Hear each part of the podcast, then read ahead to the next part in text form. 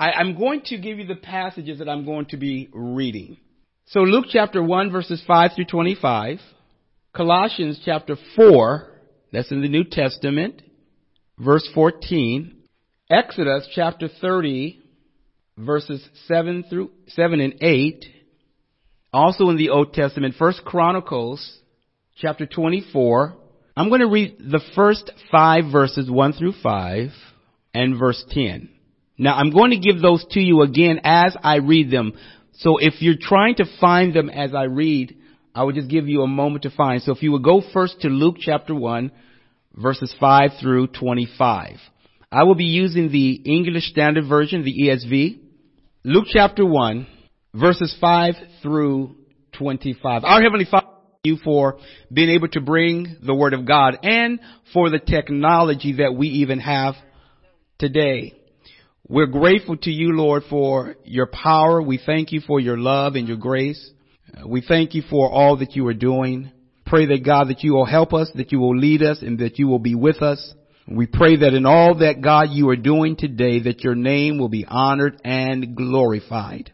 Forgive us of sin. Help us to be a people of prayer, a people that honors you, a people that remembers that you are good and great and powerful. And during this season, would you help us to honor and to lift up the name of Christ? We give you all the praise in Jesus' name. Amen. Amen. Okay, if you can go ahead and mute your phones right now as I read. If everyone could mute your phones, put, go ahead and put star six. All right. This is how it reads in Luke chapter 1 verses 5 through 25. In the days of Herod, king of Judah, there was a priest named Zechariah of the division of Abijah. And he had a wife from the daughters of Aaron, and her name was Elizabeth. And they were both righteous before God, walking blamelessly in all the commandments and statutes of the Lord. But they had no child, because Elizabeth, Elizabeth was barren, and both were advanced in years. Now while he was serving as priest before God, when his division was on duty, according to the custom of the priesthood, he was chosen by Lot to enter the temple of the Lord and burn incense. Verse 10. And the whole multitude of the people were praying outside at the hour of incense. And there appeared to him an angel of the Lord standing on the right side of the altar of incense. And Zechariah was troubled when he was, when he saw him, and fear fell upon him. But the angel said to him, Do not be afraid, Zechariah, for your prayer has been heard, and your wife Elizabeth will bear you a son, and you shall call his name John. And you will have joy and gladness, and many will rejoice at his birth. For he will be great before the Lord, and he must not drink wine or strong drink, and he will be filled with the Holy Spirit even from his mother's womb. And he will turn many of the children of Israel to the Lord their God, and he will go before him in the spirit and power of Elijah, to turn the hearts of the fathers to the children, and the disobedient to the wisdom of the just, to make ready for the Lord a people prepared. And Zacharias said to the angel, How shall I know this? For I am an old man, and my wife is advanced in years. And the angel answered him, answered him, I am Gabriel. I stand in the presence of God. And I was sent to speak to you and to bring you this good news. And behold, you will be silent and unable to speak until the day that these things take place because you did not believe my words, which will be fulfilled in their time. And the people were waiting for Zechariah and they were wondering at his delay in the temple. And when he came out, he was unable to speak to them and they realized that he had seen a vision in the temple and he kept making signs to them and remained mute. Verse 23. And when his time of service was ended, he went to his home. After these days, his wife Elizabeth conceived and for five months she kept herself hidden saying, Thus the Lord has done for me in the days when he looked on me to take away my reproach among people.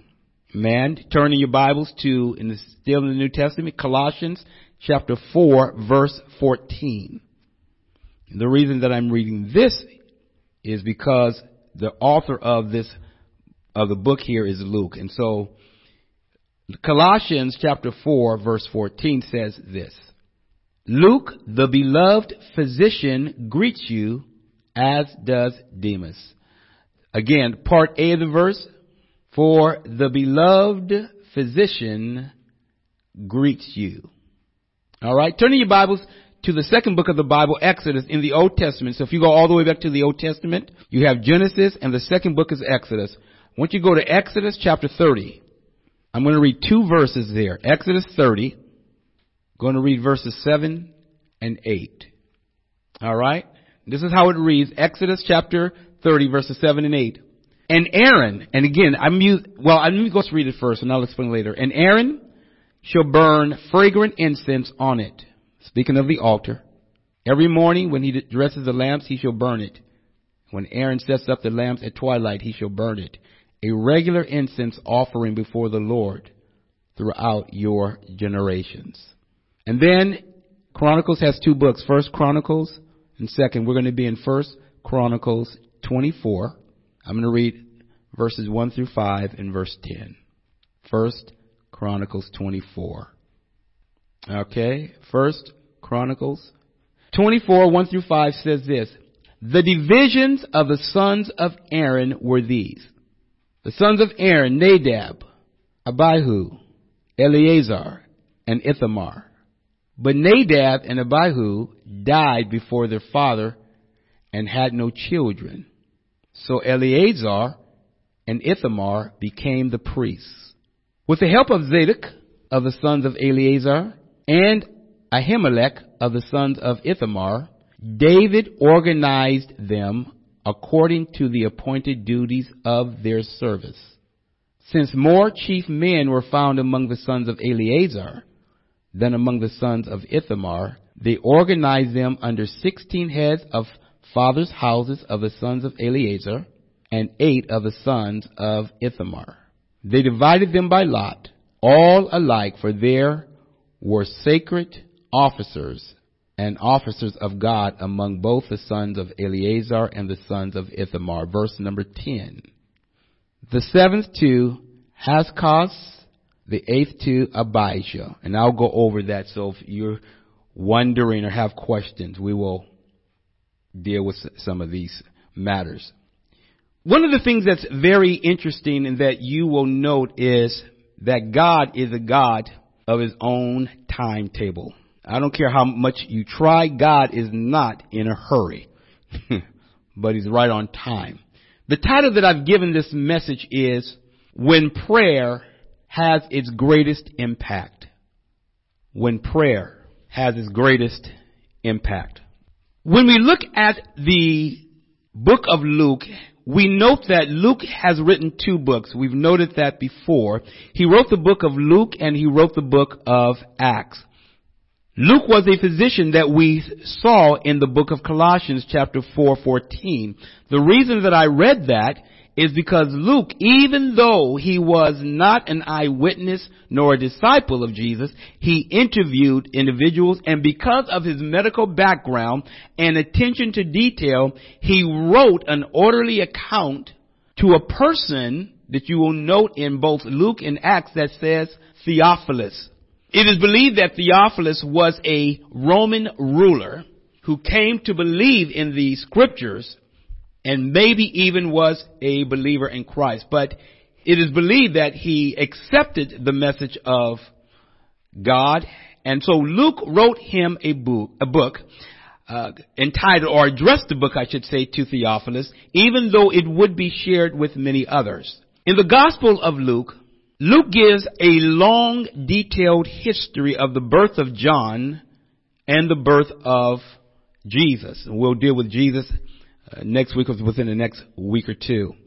When you look at the temple, there was one temple that was built and that was in Jerusalem. It was King Solomon who built the temple while David, his father, wanted to build a temple, God did not allow David to build a temple and told him, because you have been a man of war and of blood, I cannot have you build me a temple. But I will allow your son to build the temple, Solomon, but you can get the supplies that we will need. You can prepare all of those things. So you can gather all of the material, but you, David, cannot build the temple. The temple had been later destroyed by King Nebuchadnezzar in 586 BC. And it's when they had been taken to Babylon, many of the individuals in Judah, because they had refused to trust God. The temple had had various renovations after the captivities had ended, but it was Herod the Great who did a lot of work and building and reconstructing of the temple. Now the temple was the main focus of worship for the Jewish people. If you were excommunicated from the temple, you were most miserable. And so most people never wanted to be put out of the temple because their whole life was tied to the temple, sacrifices, worship, uh, everything was tied to the temple.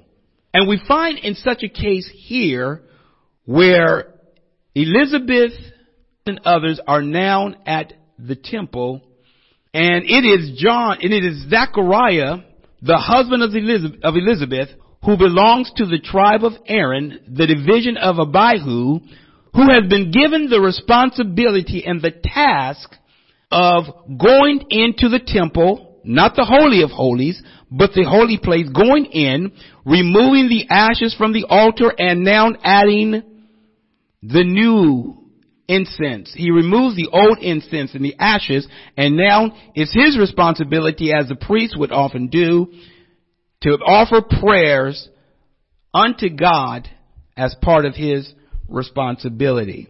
The service of the temple was divided into 24 divisions. 24 divisions.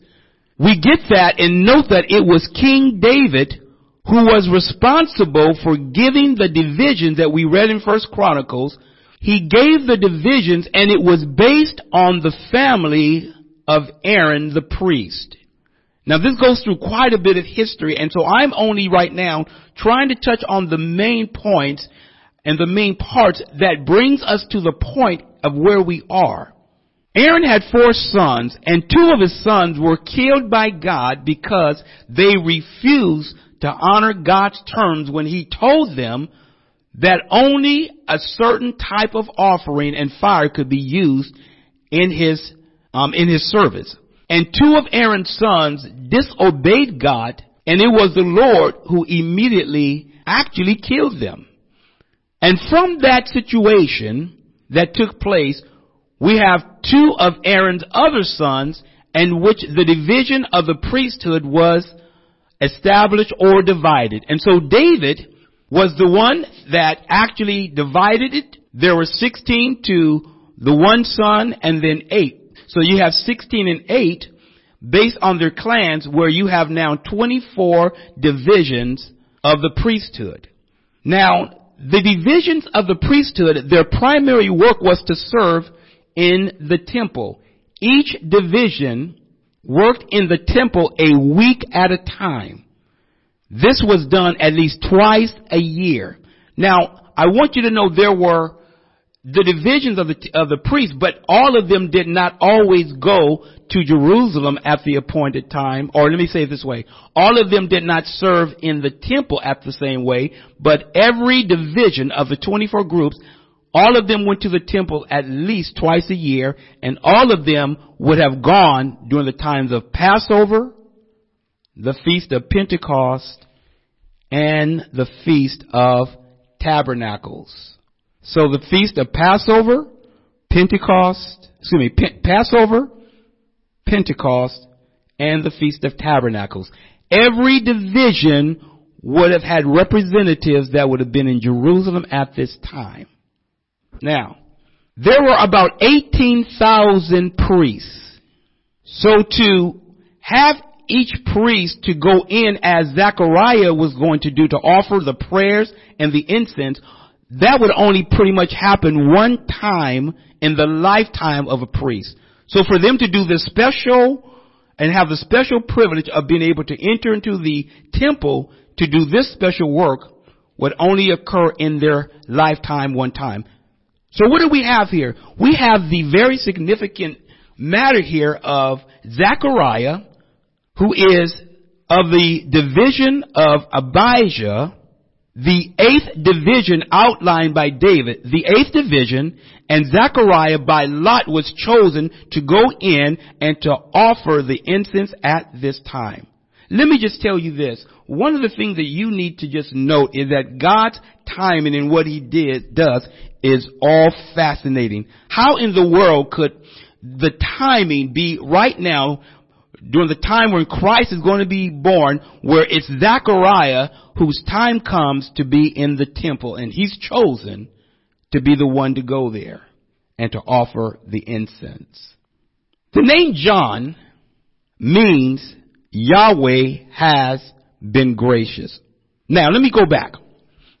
John and Elizabeth had been praying for years for a son or a child. It was considered a reproach not to be able to have a child, not to have children.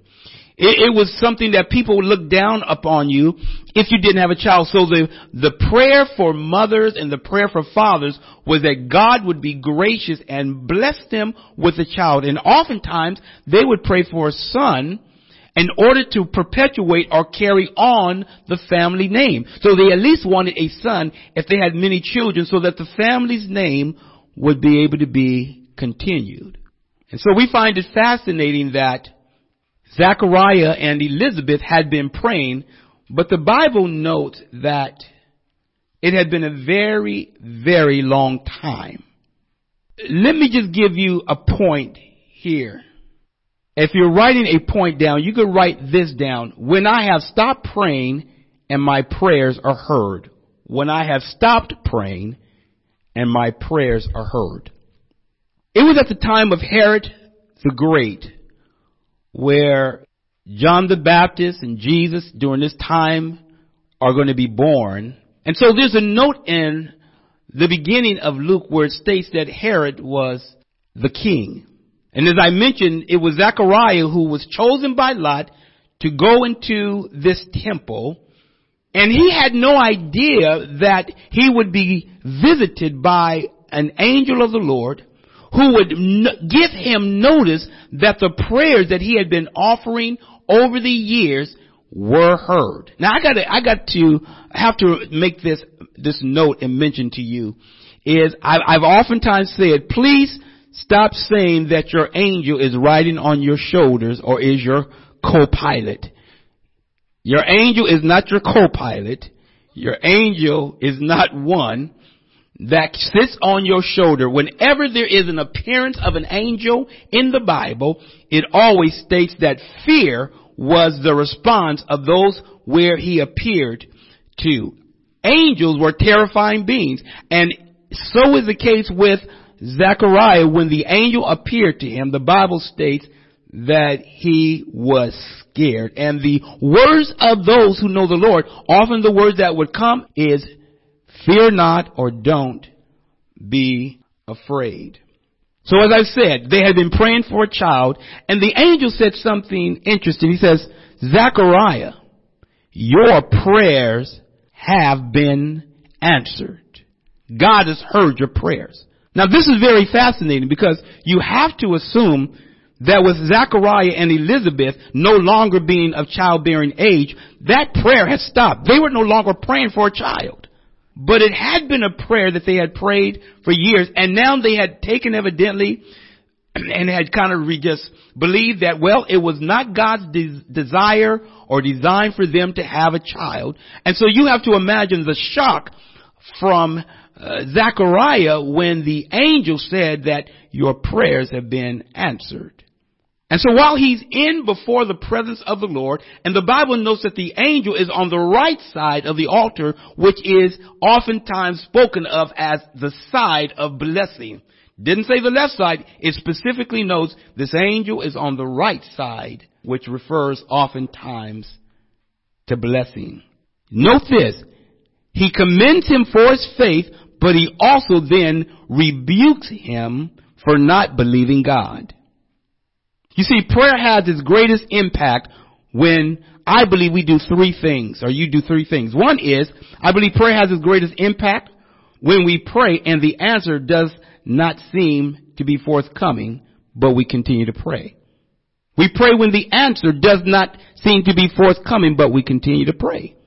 The second thing is that I believe that it has its greatest impact is that we continue to trust God when the timeline for what we have asked God for seems to have come and gone.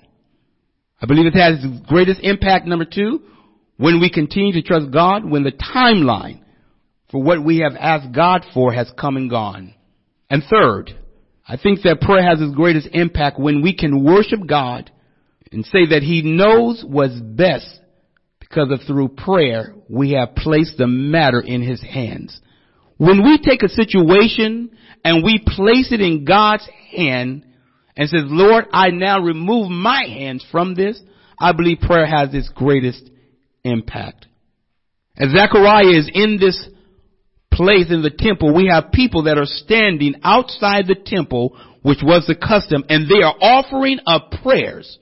You see, in the Bible, the Bible talks about the incense that was to keep burning um, in the in the temple on the altar. The incense was a symbol of the prayers that would constantly be going up before the Lord. You know, sometimes when a, when a person is wanting to be rescued and they'll start a fire, not to burn down the, not to burn down everything, but they want that smoke to be a signal that goes up so that someone can see that, hey, there's someone here. The incense was a perpetual way of offering and being mingled with the prayers of the saints that would always be rising before the Lord. I believe that in this matter regarding Zachariah and Elizabeth and him being chosen, that the prayers that he had long stopped continue to go up before the Almighty God and the angel confirms it by saying, your prayers, and he makes it present, have been heard by God. You see, there are times when you may stop praying but your prayers have already been offered and they still stand before the Almighty God. So don't give up. Don't stop because it seems like the answer is not coming or the answer that you don't, that the answer is not coming in the way that you feel it should or that's not the answer you want. Remember this. God always knows what is best. God specializes in the impossible and we must have faith to believe him when he acts in the impossible way. God is not always interested in doing the mediocre. He wants to blow your mind. Keep that in mind. He enjoys doing things that shows and, and we say, God, there's nobody that could do that but you. That's the God that he is. We continue on and the message that this, that this angel Gabriel gives to Zechariah and he tells him that the child that he is to bear and to have is going to bring joy and gladness. And many are going to, are going to rejoice at the birth of this child. He goes through and talks about it. And he says he's going to turn many of the children of Israel to the Lord their God. And he says he will go before him in the spirit and in the power of Elijah. Elijah was one of the, is, represents the prophets in the Old Testament. He said they're gonna, he's gonna turn the hearts of the fathers to the children and the disobedient to the wisdom of the just. Many, many of the scholars and theologians don't really know what that verse really means of turning. It's been various debate regarding what that means, but he says he's gonna turn the hearts of these individuals to the fathers and the fathers to the children. Now it's very interesting that after the angel says this, Zechariah said to the angel, how shall I know this? Now that would have been great if he stopped right there says, how am I to know what in other words will be the sign of this? That's not what he does. What Zechariah did after having been commended by this angel that your prayers have been answered by God. You have been a praying man, you and your wife. I, God wants to commend you. He goes on to add, for I am an old man and my wife is advanced in years. He is saying, don't God, does God not know that we are well past the childbearing age? God could have done this years ago. He might as well go ahead and choose somebody else. Now the response that he gets is a rebuke. There's commendation and there's a rebuke. Condemnation. And the angel answered him, he says, you know, I'm Gabriel. I stand in the presence of God. And he says, you know what? God sent me specifically to tell you that your prayers have been answered and you're going to have a son. He says, but because of your unbelief, because of what you have done, the promise stands that it's going to happen, but I'm going to tell you this. You're not going to be able to speak until the time that this takes place. You're going to be mute. Now the people that are standing outside who had been praying are now wondering what's taking Zacharias so long. What's taking them so long? Now they have stopped praying and they probably starting to look around at each other. Why is that important? Because whenever you enter into the presence of the Lord, especially if they, if the high priest was going to go into the Holy of Holies, there was always a concern that they were not going to come out of there. Why? Because they were going into the presence of the Almighty God, and if you didn't go in in the right way with the blood of uh, with the blood that God required and the the proper attitude and the way that you entered, you weren't coming out of there alive. And so I have to imagine that the people began to say, "Hey, Zachariah's been in there a long time," and their prayers now start move to worry. Where is he? What's taking him so long? Have you ever been in a place when you've been praying and all of a sudden your prayers, right in the midst of your praying, turns to worry? Well, Lord, I know I'm asking for this, but are you, can you really do this? And you start off great, but all of a sudden you turn because now you begin to think, well, I'm maybe praying for the impossible. We got to be so very careful that when we pray, we believe God. So outside individuals, prayers have now changed to worry. So when Zachariah emerges, there's number one for his wife Elizabeth, there had to be great relief. Oh, I was wondering that you, something happened, you weren't coming out of there. And the people had to worry as well. And then they began to look and said, wait a minute, he's not speaking, he must have seen a vision. And so great, chaos, I won't say chaos, but there was this great wave of talk among people about what happened with Zachariah, but he went home unable to speak. But the Bible says that his wife Elizabeth became pregnant. Now I want to end with this for today. Have you ever been praying for something and God's answer superseded and exceeded the very thing that you were asking for? Keep this in mind. Have you really thought about John the Baptist, the relative of Jesus? that the prayer that Zachariah and Elizabeth had been asking in regards to a son, and Elizabeth's name means oath of God. John again, his name means Yahweh has been gracious and her name means oath of God. Can you, can you imagine that your prayers have been now not only answered, but your son is going to be the forerunner of the Messiah? Have you ever been in a situation to where you say, God, I wasn't expecting this, but oh my goodness.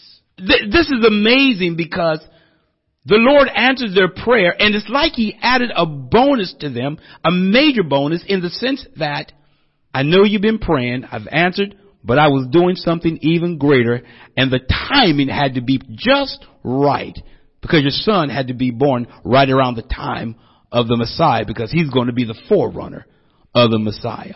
So I say this to let you know is that when your prayers seem to be hindered or seem to be on pause, you just need to know that God is working out some things that's, that, that might just blow your mind.